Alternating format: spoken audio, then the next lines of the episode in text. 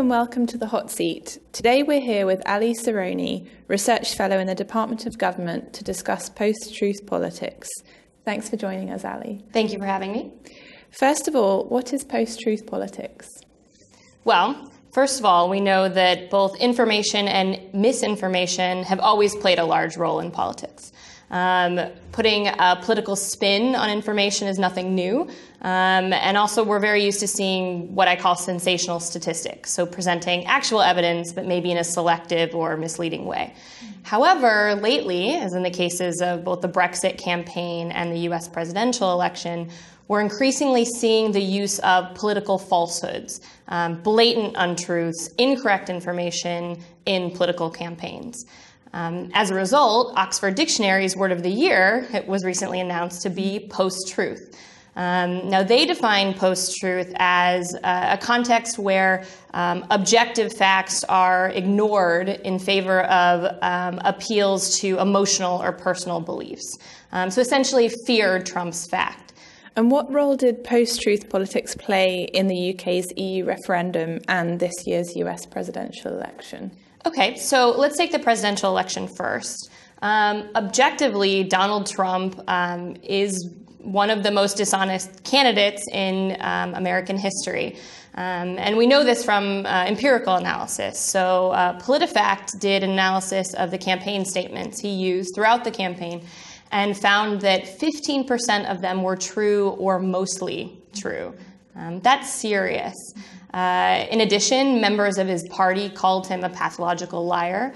Um, but the, the interesting thing about the US case is that the more Trump lied, the more attention he received, um, and the more media press he got. Um, similarly, in the case of the Brexit campaign, the Leave campaign in particular, a lot of the campaign rhetoric focused on untruths. In particular, one of the main campaign slogans, the fact that the UK was sending 350 million pounds to the EU, that was untrue. That wasn't just misleading, it was untrue. Um, and in both the US and the, the UK cases, there were experts on hand to try and dispel these facts.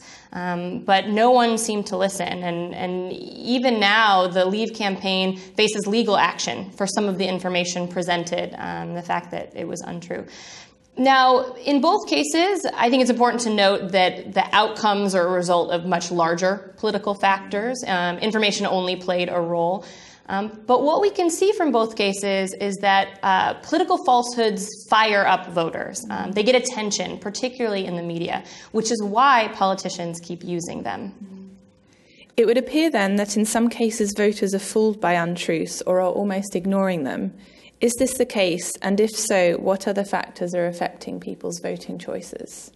So that's a good question, and there are a lot of factors. Um, on the voter side, uh, political science tells us we know that um, voters are myopic. Um, it's costly to acquire information about campaigns. Um, we also know that people tend to seek out information from sources that are ideologically similar uh, to themselves. Um, and, you know, there's a general perception that voters' minds are hard to change. Uh, but there's a lot of interesting research being done on how the media affects voters' perceptions, um, and some hopeful research, I think. Um, a recent series of papers by Porter, Wood, Nyhan, and Reifler, um, they've, they've examined what happens um, to individuals who hold false beliefs um, uh, when they're presented with correct information. So if I believe something incorrect and I am corrected, uh, do I update my beliefs? And um, a series of great papers have found that yes, it is true. So uh, people will update their beliefs with, when presented with correct information.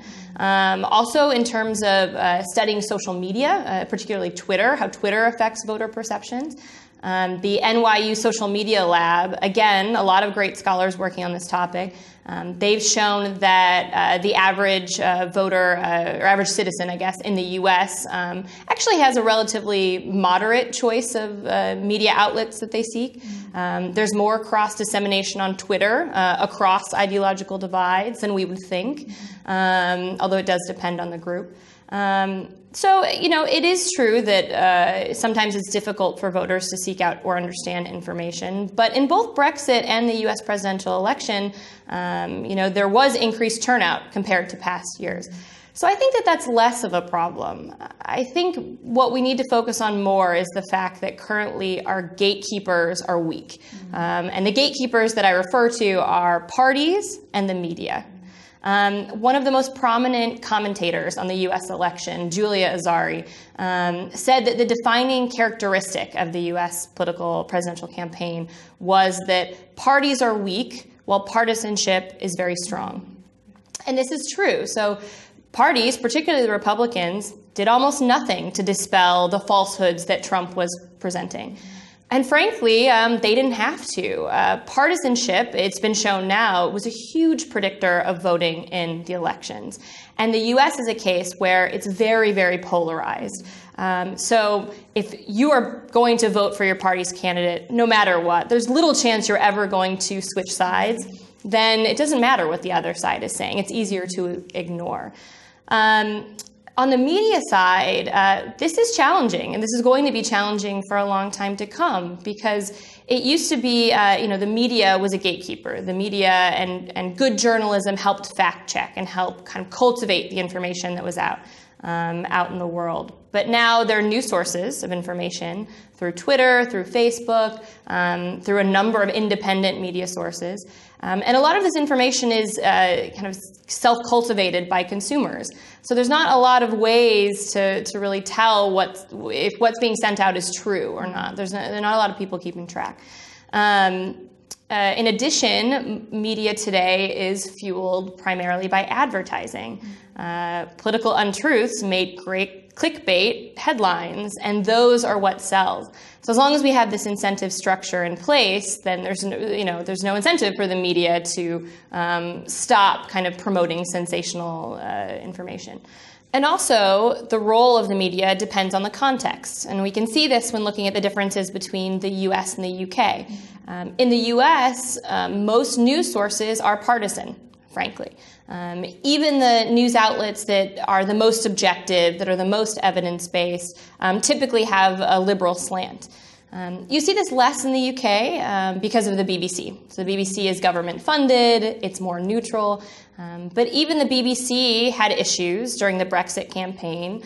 Um, they often sacrificed truth uh, in the pursuit of balance. Mm-hmm. So, in wanting to create panels that had experts from both the Leave and the Remain campaign, um, that's a good, a good goal in general, except that when most of the evidence overwhelmingly points to one side, take climate change, for example, then maybe we shouldn't have balanced panels.